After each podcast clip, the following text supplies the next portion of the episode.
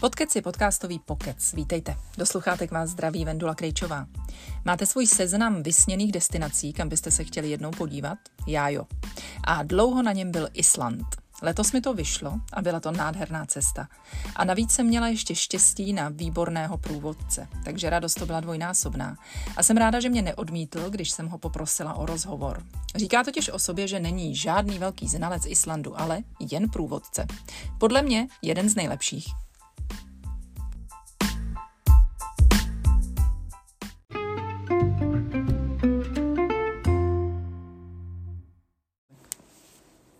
Pozvání na podcastový pokec dnes přijal Vladimír Mikulka. Já vás vítám, dobrý den. Dobré odpoledne. A my natáčíme tenhle podcast na Islandu, protože bude o Islandu, protože já jsem měla to štěstí, že jsem se dostala do skupiny lidí, které vy jste na Islandu poslední dny provázel. Zítra nám to dobrodružství končí. A byla jsem úplně nadšená vašimi encyklopedickými znalostmi o téhle zemi. Uh, tak mi řekněte, kde se vzala ta vášeň pro Island u vás? Já teďka asi to budu muset přiznat na začátku já nejsem vášnivý obdivovatel Islandu, ale spíš tady pracuji jako průvodce tu a tam, tak se snažím o tom něco vědět, ale encyklopedické znalosti to určitě taky nejsou, to se může zdát, když mluvím o věcech, které znám, ale kdybych měl mluvit o jiných věcech na Islandu, tak už by ty znalosti no zdaleka tak encyklopedické úplně, nebyly. Mě jste úplně oslnil a zrovna tak si myslím, že celou tu skupinu lidí, která tady s námi je, byli jsme úplně nadšení. Já jsem sem strašně chtěla jet kvůli gejzírům a vodopádům a nádherné přírodě, ale to, co jsem se dozvěděla, tak jsem byla úplně nadšená, tak pojďme třeba začít tím, jak Reykjavík získal své jméno, protože natáčíme přímo v Reykjavíku. Tak Reykjavík je kouřová zátoka v islandštině, což je ale zase taková učebnicová znalost. To zase tím, to vám řekne každý průvodce. To není Já jsem to co, co by mělo někoho šokovat, protože jste poprvé na Islandu. Ale vy jste to dal hezky do souvislostí vlastně s těmi, s těmi kouři, které jsou tady eh, k vidění všude? Všude ne, ale tady v této části Islandu, kde se pohybujeme, což je taková jako termálně aktivní oblast, tak tady se leda co děje a když se leda co děje, tak pak se objevují i kouře. Uh, pak jste také říkal, to byla vlastně jedna z prvních věcí, které jste nám řekl, že na Islandu platí, když neprší, tak brzo začne. Jak je to tedy s tím počasím?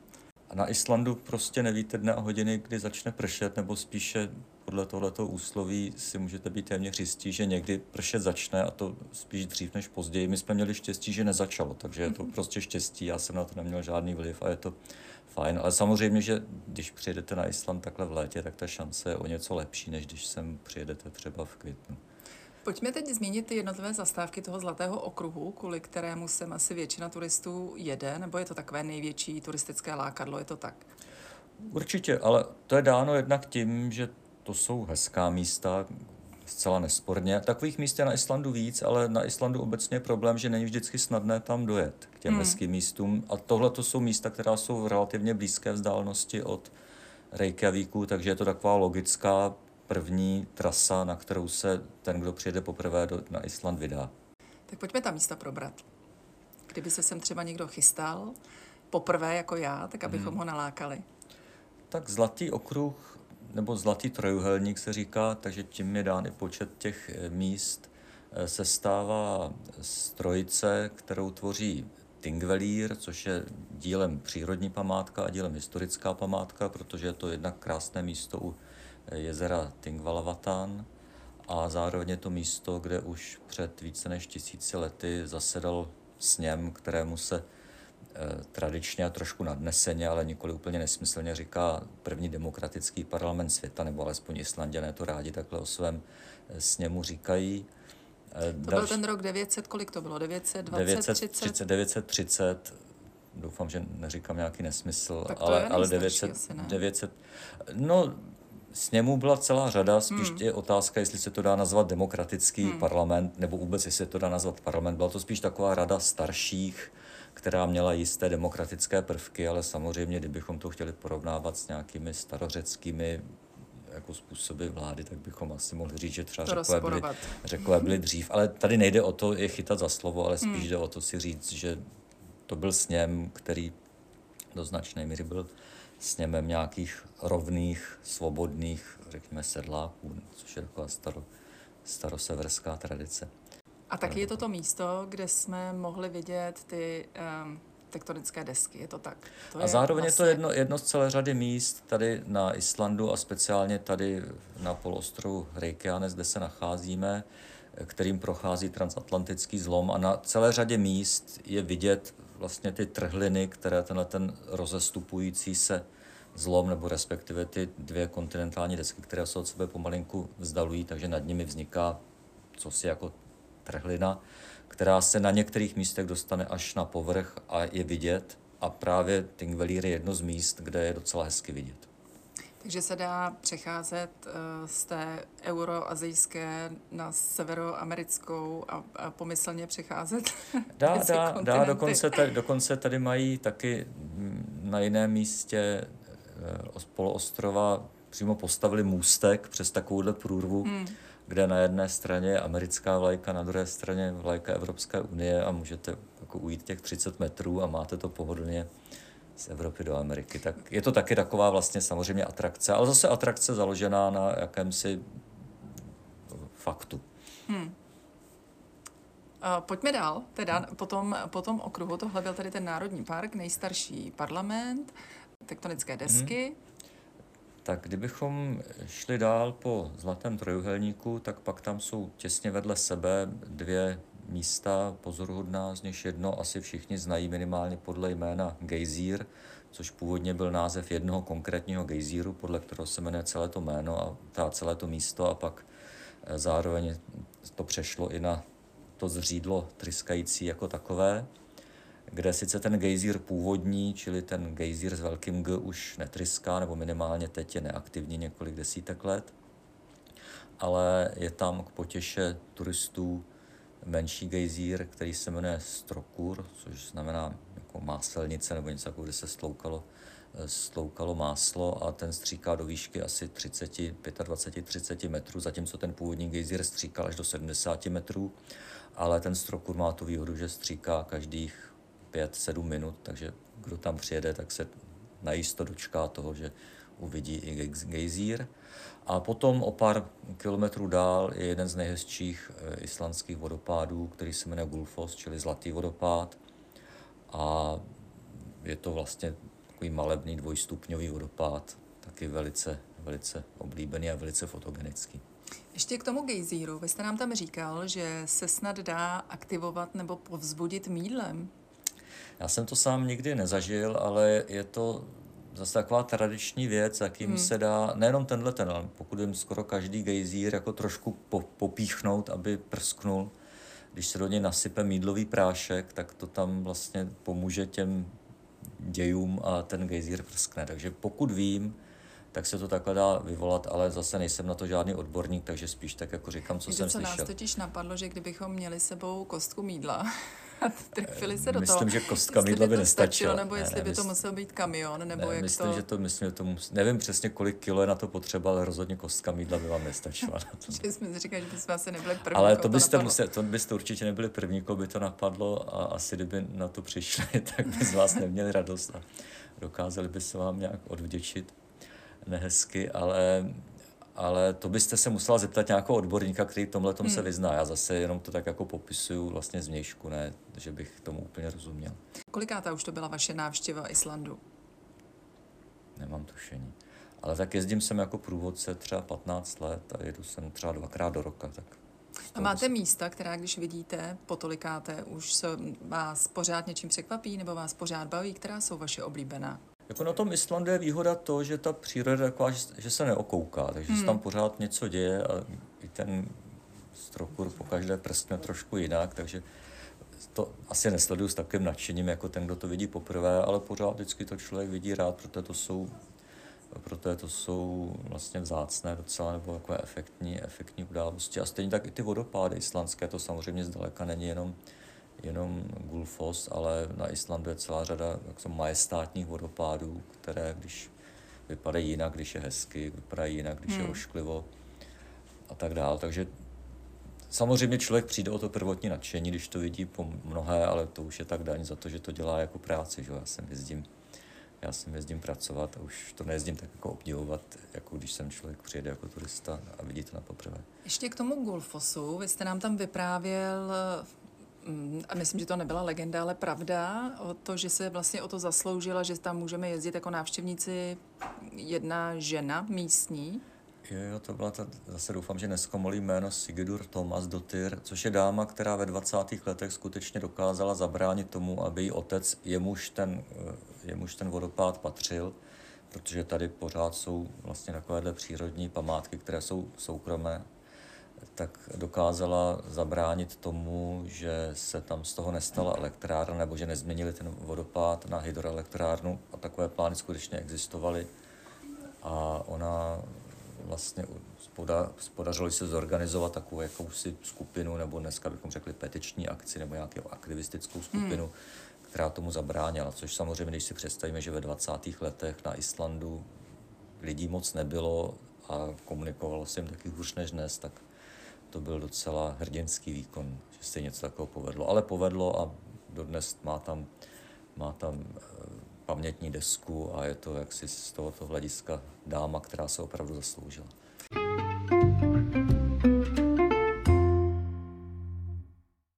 Když jste zmiňoval ten počet obyvatel, tak mě třeba překvapilo, jak malá část Islandu je obydlená. A zrovna tak mě překvapilo, jak vlastně Reykjavik jsem čekala, že bude mnohem víc mít uh, takový ten ráz toho velkoměsta.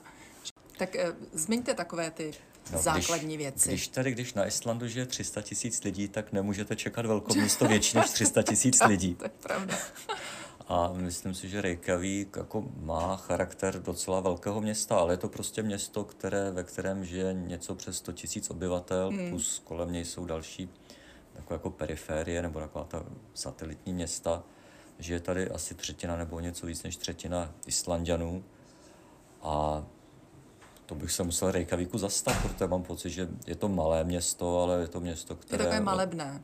Je, minimálně centrum je docela malebné, ty sídliště nebo takové ty moderní, hmm. moderní stavby, které jsou kousek dál, tak už zase tak moc malebné nejsou, ale, ale je to město, které nemá žádnou dlouhou historii, vlastně je to město v, v plném slova smyslu nějakých 200 let, takže to, co se jim za těch 200 let podařilo vybudovat a co se jim fakticky podařilo vybudovat za posledních 50 let, protože předtím byl Island natolik chudý, že tady se toho zase tak moc nebudovalo.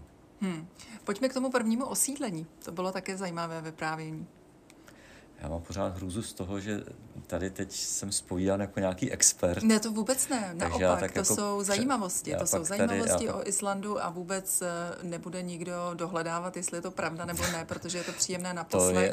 To a navíc je, máte je, strašně je to, příjemný je to, hlas. Vy byste měl namlouvat audioknihy. Si myslím já. Až mě vyhodí, až mě vyhodí jako průvodce, tak to zvážím.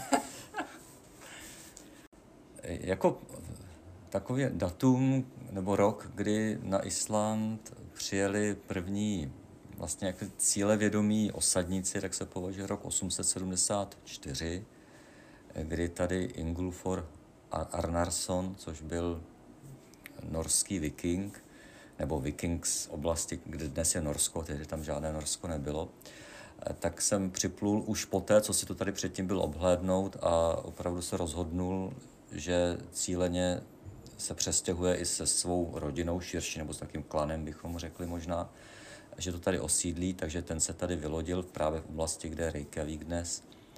A usídlil se tady, zabral, zabral půdu a za ním pak začali přijíždět další, eh, další vikingové, eh, kteří postupně, ale během vlastně jedné generace nebo nejpozději dvou generací obsadili na, na Islandu všechnu půdu, která byla obdělávatelná Přičemž je potřeba říci, že tehdy byl Island vlídnější než je dnes, protože to bylo předtím, než přišla malá doba ledová. Hmm. Takže tady bylo o něco tepleji a zároveň tady ještě bylo relativně dost lesů, být takových jako řídkých lesů, které se daly využívat k tomu, že s tím topili, používali to dřevo, což mělo za následek to, že ty, že ty lesy velice rychle, velice rychle kompletně vykácely. A během nějakých řekněme, 50-60 let, tak podstatě celý západ Islandu, nebo zvláště ten jeho západ, který je relativně nejpříjemnější a nejobdělávatelnější, tak byl obsazen a nějakým způsobem zemědělsky obděláván. Ale zase nelze si představit, že to kdykoliv na Islandu byla nějaká zaslíbená země, zem, kde se prostě dalo pěstovat všechno. Bylo to místo, kde nějakým způsobem dokázali přežít kombinací zemědělství a rybolovu. Hmm, a... Ale zase byli to norové, takže byli zvyklí na to, že no, to prostě nevím, přijdou, no. přijdou do místa, kde prostě bude zima, kde to nebude hmm. jako v subtropech. A byl to primárně rybolov? Čím se živili rybolov a takové nějaké primitivní zemědělství, chování ovcí, protože ovce ty jsou tady všude. Myslím, že jste i říkal, že se říká, že je tady víc ovcí než obyvatel. Je a myslím si, že to je pravda už jenom čistě od pohledu, když hmm. člověk jede, samozřejmě ne v Reykjavíku, kde je určitě víc Islandianů než ovcí, ale když přijedete kamkoliv na venkov, tak těch ovcí je tam evidentně už na první pohled víc než obyvatel. A jinak přesně tak, jako celou dobu, co Island existoval, tak rybolov byl primárním zdrojem obživy, až teď v posledních nějakých 30 letech to jsou turisti. A kromě toho se tady jako provozovalo jednoduché zemědělství, vždycky se pěstovala tady tráva jako pícněna pro, pro ten dobytek, plus nějaké plodiny, které stihnou za to krátké léto vyrůst. A to je v podstatě ještě, všechno, co se tady Ještě mně přijde teda i takhle jako laickému pozorovateli a návštěvníkovi, který tady byl pár dní, tak to využití geotermální energie mi připadá fascinující v tom, že jsme také míjeli mm, netradiční elektrárnu, kde hmm. právě uh, tuhle tu energii zpracovávají, využívají. Tak jak to tady na ostrově je s tím využitím? Oni tady jako primární zdroj energie v posledních letech, zase nejsem na to odborník, abych měl o tom nějaké znalosti úplně přesně, ale pokud vím, tak v tuto chvíli je to zhruba tak, že mají asi 70% z, hydro, z hydroelektráren, hmm. protože tady mají takové ty prudké ledovcové řeky, které jsou na tyhle ty účely docela docela vhodné a zhruba 30% geotermální energie, přičemž oni ale to využívají nejenom na elektrárny, ale z těch vlastně míst, kde jsou nějaké horké prameny, tak získávají i horkou vodu, kterou pak používají pro vytápění. Takže většinou té kombinace, není to nezbytně nutně kombinace, ale těch, těch eh, vlastně geotermálních elektráren je tady spousta a vlastně odpadní voda z geotermální elektrárny je čistá, ta není nějak znečištěná, hmm. maximálně v ní může být rozpuštěný nějaký, nějaký minerály. A je to vlastně odpadní voda a je horká, takže je naprosto logické, že ji potom použijí na nějaké vytápění nebo na něco spojeného s tím letím.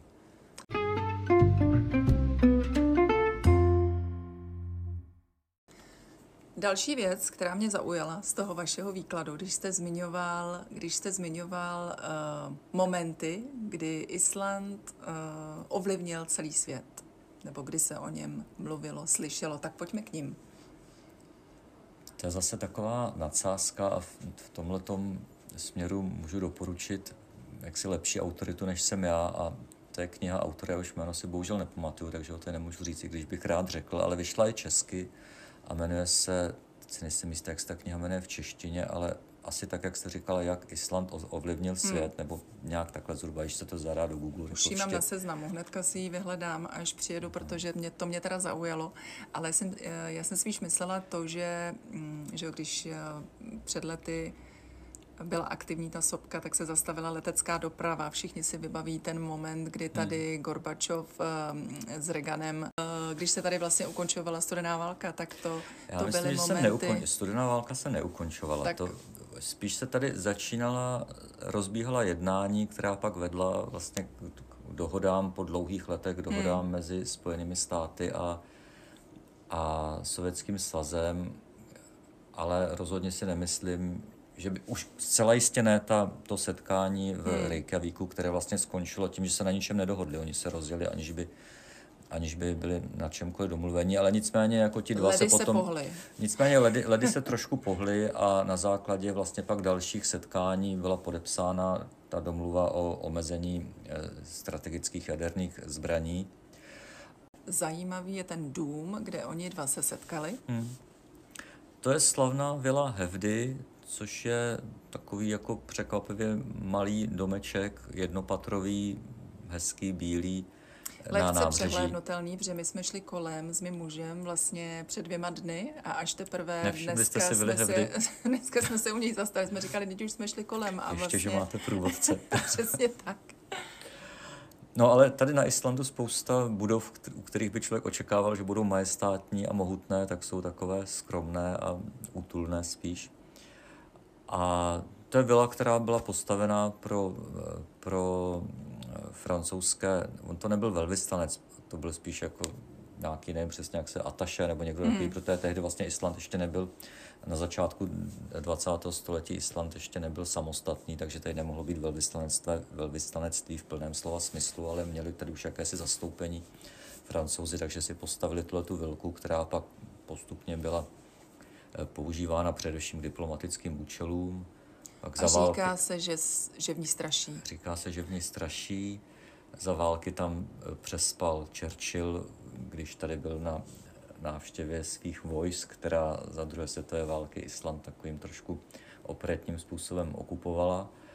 A potom dál ta budova sloužila jako, velvys, nebo jako velvyslanectví nebo jako pro diplomatické účely, přiznám se, nevím, jestli tam bylo velvyslanectví, spíš asi ne, ale sloužila pro diplomatické účely.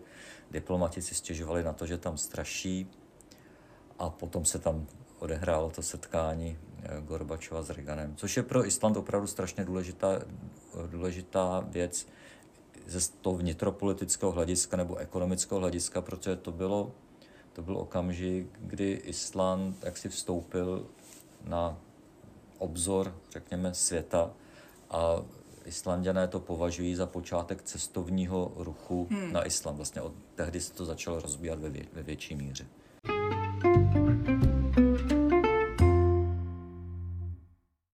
A které by byly ty další uh, události, uh, které Island proslavili? Island pak proslavilo to, o čem taky tady byla několikrát řeč, a to bylo to eh, slavné šachové utkání století mezi Fischerem a Spaským, které se konalo v Reykjavíku v roce 1972. Bylo spojeno se spoustou jaksi bizarností, ale zároveň bylo sledováno, sledováno celým světem, dokonce tehdy vlastně byly slavné telefonáty, které už dnes už vstoupily do takových těch legend, že když Fischer odlétal na Island, takže mu volal Henry Kissinger a zahájil to takovou slavnou větou, která často bývá citována, kde mu chtěli trošku zalichotit a volal mu jako nejhorší šachista světa, volá nejlepšímu šachistovi světa a prosí ho, aby to pro nás vyhrál. Protože to tehdy nebyla jenom nebylo jenom sportovní utkání, ale zároveň to říká se, že to bylo jako, jako vzdálené bojiště studené války, kde si to vlastně rozdávali mezi sebou v zastoupení eh, vlastně za Američany Bobby Fischer a za Sovětský svaz Boris Spasky. Přičemž paradoxně Boris Spasky nakonec skončil tím, že emigroval ze Sovětského svazu, takže to, to určitě nebyl žádný nadšený podporovatel toho režimu, jako potom třeba, jako potom třeba Karpov, který bojoval takhle, ale už ne na Islandu s Kasparovem. Ale to už bychom si zamotali. A vlastně ale Bobby Fischer si Island oblíbil, protože uh, tady vlastně má i uh, hrob Protože tady no, oblíbil, oblíbil není, není úplně správný výraz jemu, když se potom různými nešachovými, ale eh, velice spornými, spíše politickými aktivitami stal osobou nežádoucí a dokonce na něj byl vypsán mezinárodní zatykač po tak Island ho přijal po celé řadě jaksi velmi kontroverzních akcí, tak Island byla poslední země, kde ho jako byli ochotni přijmout právě se vzpomínkou na to, na to slavné utkání, takže v roce 2004 dostal vlastně azyl Aha. na Islandu a po čtyřech letech tady zemřel a je tady i ve městě Selfos eh, pohřben a je tam takové malé centrum Bobbyho Fischera, kde jsou nějaké memorabilie, včetně šachovnice, na které se tehdy to utkání hmm odehrálo, ale neřekl bych, že to bylo tak, že by si, že by, že by si Fischer oblíbil Island a chtěl tady strávit tak si podzim svého života, ale spíš mu prostě nic jiného nezbylo. Myslím, že dokonce, eh, že on nějak se tady spojoval se svými kamarády, což taky to popisuje docela hezky v té, té zmiňované knize, jak Island ovlivnil svět, že že snad byl dokonce v Japonsku zatčený a že volal tady sem těm svým známým z vězení a, Jestli by mu a nějak jako se snažil od nich získat pomoc, takže to to bylo trošku komplikovanější. Když zmiňujete to vězení, tak eh, Island snad donedávna ještě žádné vězení neměl, je to tak? Eh, v Reykjavíku se ukazuje budova, která byla vězením a já si pamatuju, že někde jezdíme, nepamatuju si přesně, kde to je, ale vím, že někde jezdíme eh, kolem vězení, které je skutečně takové to klasické vězení, ale už je mimo město. A teď si ne, nemůžu vzpomenout, kde to je, to není tak podstatné. Takže vězení tady je, nicméně tradičně na Islandu je velmi nízká kriminalita a většinou to řeší tím, že i ti, kteří jsou odsouzení k nepodmíněným trestům, tak pak mají spíše nějaké domácí vězení, takové to s těmi náramky sledovacími hmm. a tak dále. To, co se jako snaží neúplně úspěšně zavést u nás, tak tady na Islandu to, pokud vím, už nějaký rok funguje takhle. A vězení uh, v Reykjavíku, které je nedaleko odsud, u kterého jsme dneska byli, tak hmm. uh, to je taky budova, která má takový zajímavý osud. Je to, začalo, to, začalo to jako vězení, oni jsou na to pišní, že je to jedna z mála kamenných budov v Reykjavíku, protože tady na Islandu moc kamenných budov není, ale jedna z nich byla vězením, poté co to, skon, to ukončili jako vězení, nevím úplně přesně kdy, tak to pak dlouho sloužilo jako policejní stanice a dneska tam to mění na nějaké kulturní centrum, které ale pokud vím, tak ještě není otevřené, že spíš to tam teďka hmm. nějakým způsobem eh, teprve, teprve budují. Ale nejsem si úplně jistý, jak to tam konkrétně je. Když jste říkal, že to je jediná z kamenných budov eh, na Islandu nebo v Reykjavíku, tak eh, jaké jsou ty stavební materiály, z čeho se staví? Takhle, není, není jediná, třeba parlament je taky kamenný a určitě by se našli, našli nějaké další, ale jako hmm. když je tady kamenná budova, kde hmm, to je na Islandu, tak je to to vzácnost, protože to znamená, že ty kameny se musely lodí dovíst z velké dálky, což není úplně praktické. Takže tady se na Islandu se od začátku 20. století ve velkém staví z betonu, protože to je materiál, který se sem dá relativně dobře dovést a zároveň tady je i pár cementáren, které tady zpracovávají nějaké sedimenty z moře, takže z toho se dá taky získat cement.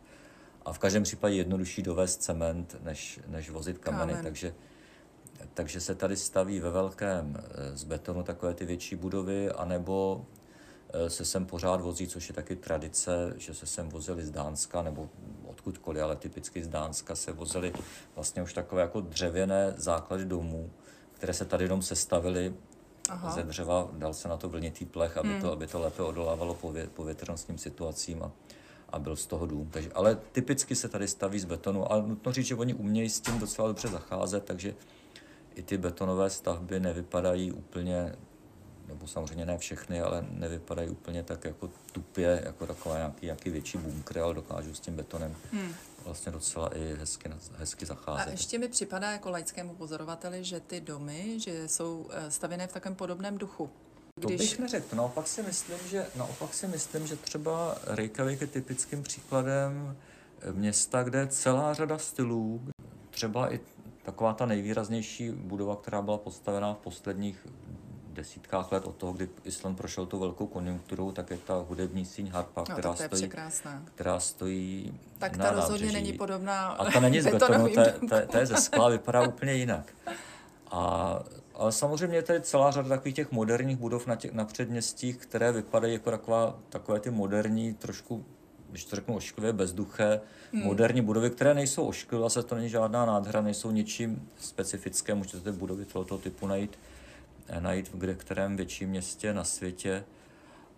Ale... A pojďme se zastavit hmm. u té harfy, protože to je překrásná budova, hmm. výrazná, taková hmm asi jedna z dominant toho města. To bylo tak postaveno, to bylo, to bylo skutečně postaveno, že byla vlastně taková ta původní dominanta je Hallgrímskirkjan, což je vlastně veliká, eh, veliká sakrální stavba, která stojí na kopečku s takovou výraznou věží, takže to byla dominanta. Dnes je dominanta Reykjavíku a eh, když začali přestavovat nebo přebudovávat místo, kde byl starý přístav, který odsunuli kus dál z centra, to je přímo v centru, tak tam jako dominanta byla postavená eh, harfa, která, eh, kterou vlastně postavili tak, že ji stihli dostavit, pokud se nemýlím, až do hospodářské krize, která hmm. jako s Islandem hodně zamávala, takže to byl takový výraz toho, co si můžou dovolit. A pokud se nemýlím, tak ta stavební firma nebo ta, ten ateliér, který to postavil, tak to nejsou Islanděné, že to byla nějaká dánská firma, ale nejsem si úplně jistý, abych tady někoho nemystifikoval. V každém případě by to bylo postavené tak, aby to opravdu jako oslnilo na první pohled. A my jsme měli štěstí, že jsme viděli tu harfu, když svítí sluníčko. Svíce, a ona no. tím, že je postavená z takových skleněných krystalů, které taky mají vazbu k tomu, že tady na Islandu takovéhle skleněné krystaly se eh, nacházely nebo vyráběly, tak to odkazuje, odkazuje k, islandské, k nějakému islandskému tvarosloví. A je vlastně z takových tmavých krystalů, které jsou pokryty barevnými krystaly, které jsou částečně průsvitné, nejsou úplně průhledné, ale nicméně kolem té budovy je taková jako barevná obálka skleněná, do které když zasvítí sluníčko, tak to vypadá výborně zvenku i zevnitř. Když nesvítí sluníčko, tak ta harfa vypadá trošku chladně a smutně, což ale svým způsobem tady k tomu taky docela dobře sedí. Ale v každém případě je to jak vizuálně, tak i řekněme symbolicky dominanta nebo místo nebo stavba, která jak si měla doložit ten obrovský hospodářský vzestup Islandu v 90. letech a v první polovině 0. Hmm. let 21. století.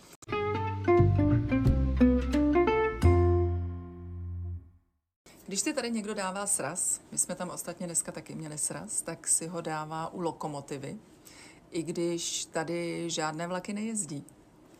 Je to tak, na Islandu nejsou koleje, nejsou vlaky, protože by se jim to nevyplatilo tady, vystačí si s auty a s autobusy, ale měli tady jednu přístavní takovou malou parní lokomotivu, která si jezdila po kolejích, a na které byly jenom v rámci přístavu, kde vlastně vozila, eh, vozila nějaké náklady a nevím přesně, kdy to skončilo, tuším, že někdy v 60. letech, ale zase nechtěl bych to říkat přesné datum, protože to nevím. A dneska ji tam má jako takový hezký, hezký historický artefakt, je pěkně namalovaná na zeleno černo. A je to tím pádem jako hezké místo na srazy, protože když se řekne na Islandu u lokomotivy, tak je opravdu jasné, že je tím míněna tady tahle ta jedna lokomotiva. Takže nemůžete se minout. Další věc, která mě zaujala, tak eh, byla ta duhová ulice nebo duhová pěší zóna. Co tam má symbolizovat v centru města? To je jedna z ulic v centru, v centru Reykjavíku, oni tomu říkají Rainbow Street nebo Duhová ulice, ale používají ten anglický, ten anglický název a vlastně odkazuje to k tomu, co je dneska více než populární, až skoro by se chtělo říct módní a to je hmm. takové to hnutí sexuálních menšin, které tady je populární, jako vlastně i ve Skandinávii, hmm. takové to progresivní hnutí, tak tady mají ulici, kterou postupně prodluží. Já si pamatuju, když tam bylo, když to bylo jenom pár metrů, vybarvená ulice duhovými barvami a dneska už je to několik desítek metrů, tak uvidíme, jak to bude postupovat. A co dalšího se v Reykjavíku změnilo vašima očima, když už sem jezdíte tolik let? Tak které jsou ty hlavní proměny? Tak Reykjavik se pořád zvětšuje, takže hm, tady, kdybych odkázal k tomu, co mi říkali starší kolegové nebo lidé, kteří sem jezdili třeba ještě v 90. letech, předtím, než ten velký boom začal, tak eh, vlastně Reykjavík byl opravdu jako výrazně, třeba jako víc než o polovinu menší než je dnes, že za tou vilou Hevdy, která není přímo v centru, která je trošku z centra, takže už byly jenom louky a dneska tady jsou další vlastně obrovské nebo relativně veliké čtvrti už moderních moderních budov, takže Reykjavik v tomhle smyslu vypadá úplně jinak, než vypadal před nějakými 30 lety, ale i třeba za tu dobu, co já jsem jezdím, za nějakých 15 let, tak vlastně tady narostla strašná spousta moderních, moderních budov a e, hotelů a všeho, co souvisí často i s turistickým ruchem. Takže dneska hotelů je tady spousta. Říká se, že když se tady v roce 72 konalo to šachové utkání, tak tady byly dva hotely a dneska hmm. jich je tady nespočetně. Vy jste říkal, že je tady relativně bezpečno, co se kriminality týče, uh, takže byste třeba doporučil i vydat se na vlastní pěst a obět Island po vlastní ose, po té jedné silnici, která vede kolem dokola ostrova? Nebo no, jak je tady myslím si, myslím, si, myslím si, že pokud vám tady hrozí nějaké nebezpečí, tak vám nehrozí od toho, že by vás tady někdo přepadl a okrát, ale hrozí vám tady, že někde zůstanete trčet hmm. v pustině a pokud nebudete dobře vybavení, tak můžete mít docela vážné problémy, protože na Islandu je to tak, že eh, je tady osídlení opravdu řídké a je tady spousta míst, ale tím je míněno, že můžete jet 100 km nenarazíte, a nenarazíte na nikoho. Hmm. Jo? Ne, to znamená, že tam nebude benzínová pumpa, nebude tam obchod s potravinama, nebude tam lékárna, A to je, když jedete autem po silnici, která vlastně vede kolem dokola, kolem dokola ostrova a pokud se budete chtít vydat pěšky po nějaké turistické trase, která taky vede desítky kilometrů vnitrozemím malebnými a krásnými končinami, tak taky to znamená, že tam jdete, ale jdete opravdu sami, nebo možná tam potkáte nějaký další turisty, ale nenarazíte tam na obchod, nenarazíte tam na restauraci, takže v tomto smyslu Island bezpečný není a může hmm. se změnit počasí, může vás tam zastihnout sněhová bouře v květnu a není to žádné velké překvapení. Takže v tomto smyslu jako rozhodně tady lecaké nebezpečí číhá, ale jako Island je bezpečný pořád tom smyslu, že tady jako na vás nebudou čekat nějaké, nějaké hordy, které by vás chtěly přepadnout a oloupit, tak to, to ne.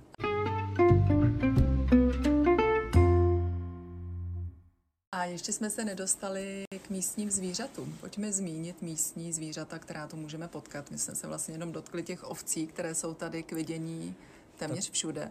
Potkáme ovce a koně, které takové, takový zvláštní islandský zakrstlý kůň, na kterou jsou velice pišní a který žije jenom tady na Islandu. Dokonce mají pravidlo, že když ten kůň jede na nějakou výstavu na kontinent, tak už se nesmí vrátit zpátky, aby nějakým způsobem jsem nezanesl špatné Fakt. mravy. Opravdu, no, to tady, to tady skutečně platí.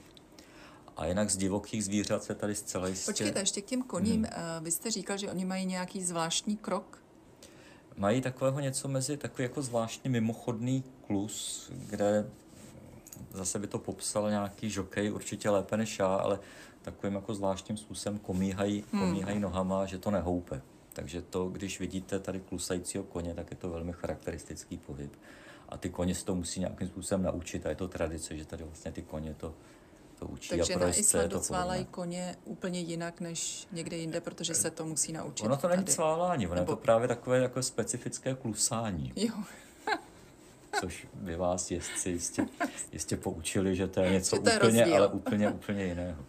Čo cválání, když ten kuň tak jako poskakuje jo. a klusání, když pravidelně střídá nohama, ale tady umí ještě to klusání jako udělat, udělat přesně s mezikrokem. Pojďme k těm dalším zvířatům. Eh, byla jsem připravená na to, že je tady ten vzácný, eh, že jsou tady ti vzácní papuchalkové ptáci, kteří se vyskytují jenom tady. nejsou zase tak vzácní nejsou a nevyskytují, zdaleka se nevyskytují jenom na Islandu a vyskytují se tady, oni to počítají a to jsou miliony papuchalků, hmm. jo, takže to není nějaká vzácnost. On je samozřejmě papuchalky, papuchalky Vidíte, já jsem se nápadný. domnívala, že jeden druh žije jenom tady. Ne, ne, ne, ne, to jsou, oni žijí na severu, takže žijí na Fajerských ostrovech, ne, nejsem si jistý, jestli v Irsku, ale vlastně na všech těch ostrovech hmm. tady eh, v severním, severním moři jich je docela dost. A jsou to obrovská hejna, která se slétnou na skály místní, kde potom vlastně vyvádí mladé a potom zase odletnou zpátky na moře. Ale žijí tady opravdu v obrovských, v obrovských počtech, takže to není, jako na Islandu, pa, vidět papuchalka je vzácnost v tom smyslu, že tady jsou relativně krátce, že tady jsou třeba hmm. od května do půlky srpna a jindy už ne, ale jako během téhle té doby, když přijdete na to správné místo, tak tak to jsou, je tady spousty. To jsou tisíce, sta tisíce Vidíte, ptáků. já jsem si myslela, jaké to je vzácno, že se mi to podařilo vyfotit. Uh, která další zvířata tu tedy můžeme potkat? Můžeme tady potkat ledního medvěda?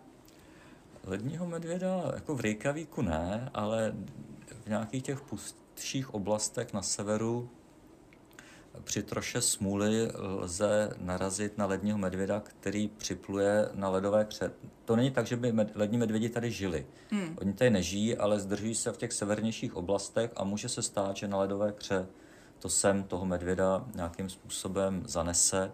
A to pak je opravdu nebezpečné setkání, protože ten lední medvěd je vyhládlý a vrhne se na cokoliv a na kohokoliv, co, na co narazí. Takže to je setkání, které mě se nepoštěstilo a doufám, že se mi ani nepoštěstí. Ale jak už jsem říkal, tak jako v těch končinách, kde jsme teď, to znamená v tom nejcivilizovanějším a nejobydlenější části Islandu, tak rozhodně tady jsem lední medvědi nepřiplouvají.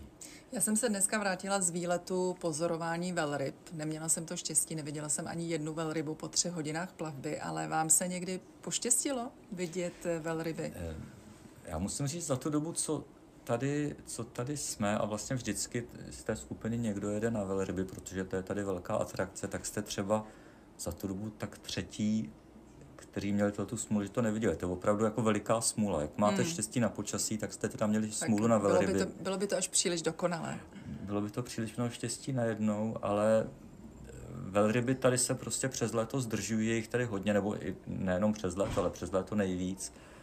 A jezdí se za, za nimi, oni dobře vědí, kde ty velryby se zdržují, takže to, že jste neviděli velrybu, tak je opravdu jako veliká smůla. A tak zase máme hezké počasí. Hmm.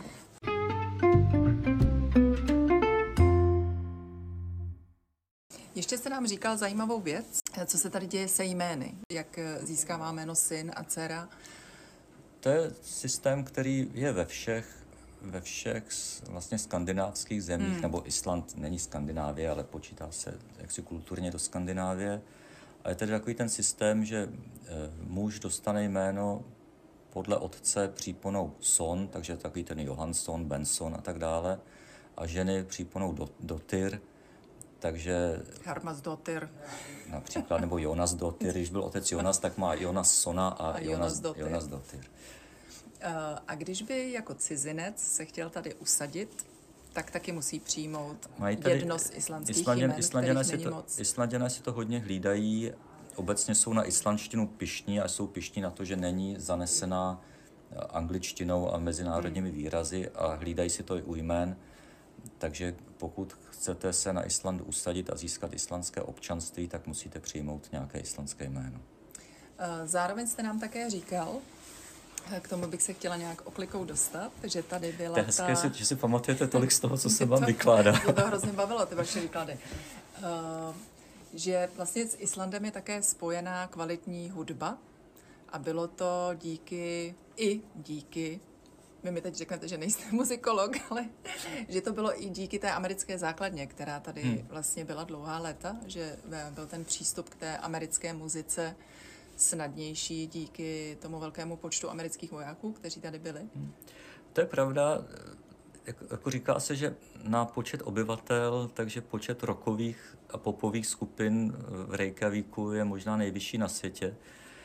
A zase je to něco, co dnes už tak neplatí, protože díky internetu a těmhle těm radovánkám se dá dostat k jakékoliv hudbě odkudkoliv velice snadno, hmm. ale někdy v 50. letech Eh, kdy tady byla ta obrovská americká základna, tak to nebyla, nebylo vůbec snadné. Samozřejmě pamětníci z našich končin vědí, že to vůbec nešlo tehdy, že poslouchali nějaké rádio, rádio Luxemburg, ale i třeba v Anglii ti jako pionýři rokové hudby neměli jednoduchý přístup k tomu, co se dělo v Americe, kde tahle ta hudba začala a tady díky tomu, že tady byla americká posádka, která měla své americké rádio, které vysílalo to, co letělo ve Spojených státech, tak vlastně tady to bylo relativně dobře přístupné a to rádio samozřejmě poslouchali nejenom američané, i místní, kteří pak zakládali kapely a vlastně vzniklo tady veliké podhoubí, které pak pokračuje dál takovým samospádem v Reykjavíku. Dodnes je spousta hudebních a rokových klubů,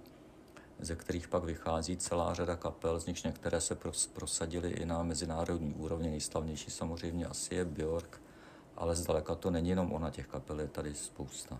A jak byla, jak byla ta americká základna vnímaná Islandiany? No, pokud vím, tak na Islandu bylo docela silné takové to levicové až komunistické hnutí, které to bralo jaksi ideologicky jako velice nežádoucí věc, takže tady to nebylo přijímáno obecně s nadšením.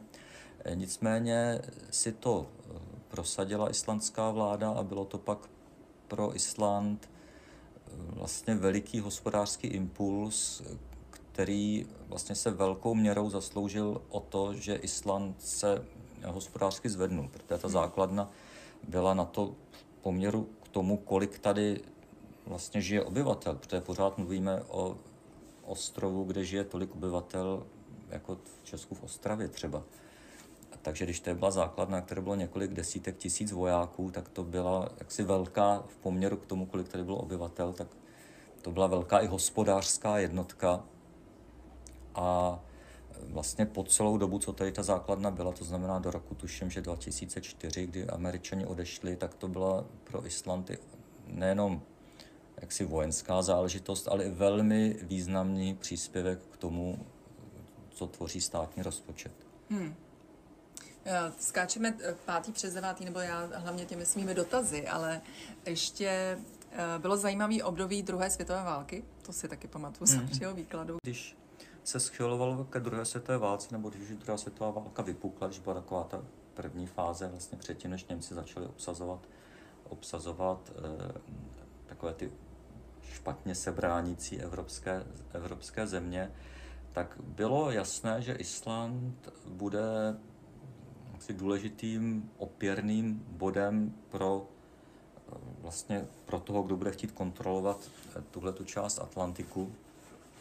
Nicméně Němci to trochu podcenili a zároveň se i obávali toho, že kdyby chtěli udělat invazi na, na Island, o které ale úplně vážně uvažovali, měli na to i zpracované nějaké plány, tak by to znamenalo, že by se museli utkat s anglickým vojskem, které by v takové případě, v případě Island bránilo. Angličané měli v, námořnic, v námoři převahu, takže Něm, Němcům se do toho úplně nechtělo i z tohoto důvodu a zároveň eh, Hitler měl dlouho pocit, že se s Anglií nějakým způsobem domluví a že vlastně uzavřou separátní, nebo že donutí Anglii vlastně uzavřít separátní mír, což se ukázalo nereálné. A Angličané naopak nelenili a když eh, Němci obsadili Dánsko, čili tu zemi, jejíž součástí tehdy Island, byť pořád byť už jenom formálně byl, Norsko a Belgii, tak vlastně přistoupili k tomu, že navzdory tomu, že islandská vláda s tím nesouhlasila, protože požádali předtím islandskou vládu, jestli nechce přijmout anglický, anglickou ochranu, čili stát se jakýmsi takovým protektorátem, hmm. v tom dobrém slova smyslu, ne tak, jak známe to slovo protektorát od nás. A islandská vláda odmítla a angličané potom vlastně tady provedli 10. května 1940 eh, invazi, která ale nebyla nějaká násilná, prostě jsem připlul a obsadil, obsadila město, které jako nemělo žádnou vůli se, vůli se bránit a potom po celou druhou světovou válku nejdříve angličané a potom, eh, potom američané, které měli silnou základnu, ze které vlastně operovali v celé této části Atlantiku a bylo to velice významné pro ochranu konvojů, které eh, putovaly mezi, mezi Spojenými státy a Británií a nejenom Británií, vlastně i Sovětským svazem celou, eh, celou Evropu.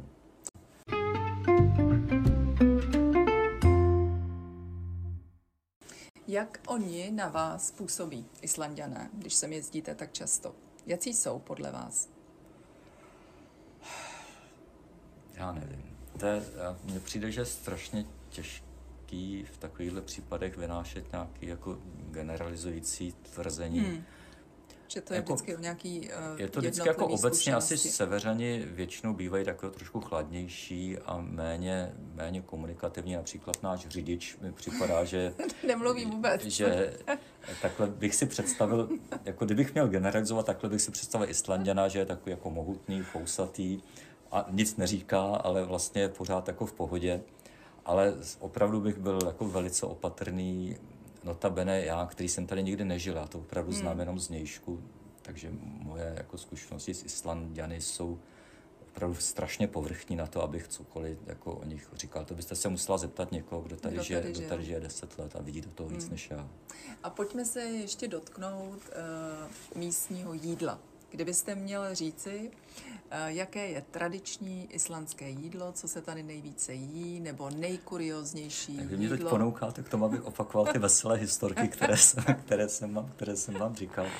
Jako samozřejmě dneska, dneska na Islandu je spousta restaurací a spousta jídel, kde se najíte jako všude, jako všude jinde, počínaje tím, že tady jsou fast foody a, a azijské, azijské restaurace, ale nicméně taková ta, takové ty tradice tady jak si velí to, že by člověk měl tady vyzkoušet nějaké ryby, které zase z důvodů, které jsou evidentní a není asi potřeba eh, to nějak opakovat. Eh, tady byly staletí základní složkou, eh, složkou potravy, takže se tady jedlo ledacos, slavný je, slavný je islandský losos, zvláště ten, který je uzený nad ovčím trusem, o kterém Islanděné tvrdí, že to je nejlepší losos na světě, ale když přijedete do Norska, tak vám řeknou to samé o norském lososu a ve Skotsku a skotském lososu, hmm. ale nicméně jako islandský uzený losos je vynikající bez ohledu na to, jestli je uzený nad, nad ovčím trusem nebo nad něčím jiným. A Ještě tam tady, byla nějaká zvláštní úprava žraloka. Je tady, je tady schnilý žralok, který aby byl poživatelný a aby se z toho masa dostal ven amoniak, který jinak ve žraločím masu je a činí ho nepoživatelný, tak se to maso maso v podstatě nechá schnít, zavře se do nějaké nádoby a nechá se tam několik týdnů pracovat. Takže to potom má zápas schnilého masa a, a konzistenci, řekněme tofu. Řekněme se to hákrl, doufám, že to vyslovuju správně. Dá se to koupit, když přijete do supermarketu tady, tak to můžete koupit zatavené. Je to docela drahé, ale pro vás je to spíš už jako kuriozita, ale kdybyste tím chtěli obšťastnit přátelé, tak, tak můžete a můžete to dostat tady v restauraci, nosí se to pod poklopem. A je to taková spíš jako tradiční, nevím jestli specialita, to správné slovo, jako kulinářská kuriozita spíš. Hmm. Ale co tady jako se dá koupit a co tady bylo opravdu otázkou i přežití do jisté míry bylo to, že v létě sušili tresky, eh, čemu se říká hardfiskur, čili tvrdá ryba.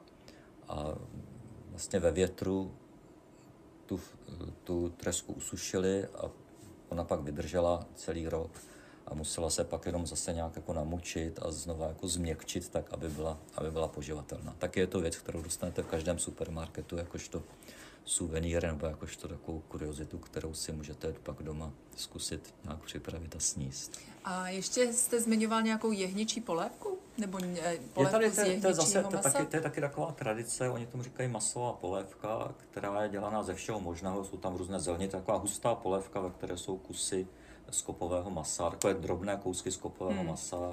Já si osobně myslím, že to je vynikající, jako u u sušené tresky a notabene u schnilého žraloka si myslím, že to je spíš jako dobrodružství to ochutnat, nebo u té tresky ne, u toho žraloka určitě. Ale ta polévka je něco, co tady mají všude a jí se to jako takové jako téměř jako hlavní jídlo, protože to to velice sité a já osobně to mám velice rád. Netvrdím, že to musí mít každý rád, ale je to tady i mezi turisty jedno jako z velice populárních krmí.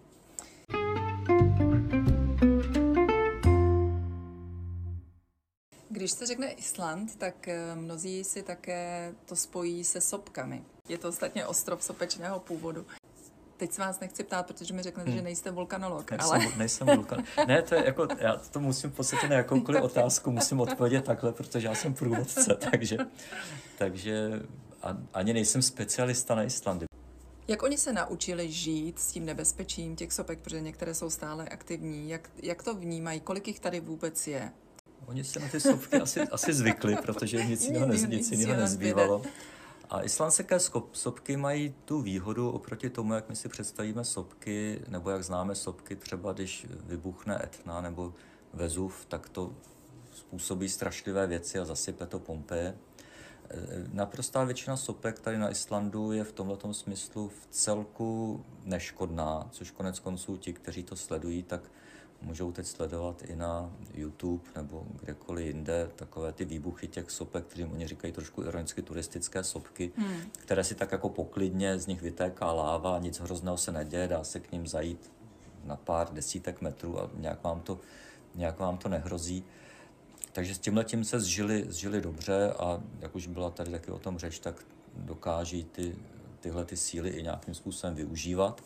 Nicméně je tady pár sopek, které jsou nebezpečné a které v historii Islandu napáchaly obrovské škody a u kterých nikdo neví pořádně dne a hodiny, kdyby znova došlo k erupci, tak co by se stalo. A to jsou takové ty slavné sopky, jako je Hekla, což je největší islandská sopka, která v historii už napáchala veliké škody a dokonce po některých velkých výbuších tak se tak vlastně dánové pod jejich zprávu Island tehdy patřil, tak zcela vážně uvažovali, že by vlastně všechny obyvatele, kteří to bylo pár desítek tisíc lidí, evakuovali. Takže by, takže by evakuovali a nechali ostrov hmm. úplně prázdný. To bylo vlastně zvláště v 18. století, kdy Etna vlastně vybuchla a ani nešlo o ten výbuch, ale spíš o to, že vlastně vyšly, vyšly eh, jedovaté nějaké fos, fosforečné páry, abych neříkal nesmysly, ale prostě nějaké jedovaté jedovatý popílek, který pak zasypal pastviny, pochcípal dobytek a byl tady obrovský hladomor, při kterém jako dost velká část obyvatel pomřela hlady. Hmm. A ovlivnilo to potom jako velice zásadně e, počasí v celé Evropě a způsobilo to vlastně hladomory i na kontinentu. Stejně také nebezpečná třeba sopka, e, sopka katla, která zase je pod ledovcem, takže když tam dojde k nějaké erupci, tak vlastně to rozstaví ledovec, vznikne povodeň, která potom spláchne celé pobřeží, včetně těch vesnic, které tam jsou. Takže tohle to je to, co tady reálně pořád na Islandu hrozí. Ale většina sopek je vlastně docela neškodná. A ještě jsem se vlastně díky vám dozvěděla, jak vzniká Stolová hora. Stolová hora, to zase není islandská specialita, hora, Stolová hora může vzniknout kdekoliv, ale na Islandu je to typické, že právě při takzvaném subglaciálním erupci, to znamená, že ta sopka většinou trhlinová e, začne chrlit lávu a nad ní je několik desítek nebo několik set metrů silný ledový příkrov, tak to znamená, že ta láva se tak jako rozlije hmm. nikoli dolů, ale teče vlastně rovně a vypadá prostě jako hmm. stůl. Hmm. A tady na Islandu je takových spousta, protože tady historii byl Island pokrytý ledovci, takže velká část těch eh, erupcí tady byla právě subglaciálních. A další turistická zajímavost eh, je ta černá pláž. Pojďme se ještě zastavit u té černé pláže. Černých pláží tady mají spoustu, ale my jsme se byli podívat na té, která je z nich nejslavnější, a to se jmenuje Rainesfjara, je právě kousek od té zmiňované sopky Katla. A my jsme měli trošku smůlu, že jsme měli moc hezké počasí, takže tam nebyly veliké vlny, ale... Jsme si nikdo nestěžoval. No, to je Oni jsou te... i nebezpečné, jste říkal, že jsou eh, ty, ty vlny. jsou i nebezpečné, když, když k ním někdo přijde, tak ho to může velice snadno jako podemlít a stáhnout, stáhnout do moře a vlastně každý rok tam někdo takhle se utopí z turistů, kteří vlastně ne, nevěří tomu, co jim říká průvodce, jako jsem říkal já vám, že k těm vlnám nemáte, nemáte chodit. Ale my, my, když jsme tam byli, tak to moře bylo jak beránek, ale hmm. tam stačí, když fouká pár dní a ty vlny jsou opravdu veliké a můžou prostě jako vyjet dál, než by se zdálo. A je to jaksi drsně krásné, což si myslím, že speciálně tady u té Rainesfjary takhle platí. Ale ty černé pláže, protože Island celý je černý, že? černá je typická barva pro Island, protože ty, protože ty sopečné materiály vlastně lávová pole jsou černá, takže z toho logicky většina pláží, pokud tady nějaká pláž je, tak, tak jsou černé.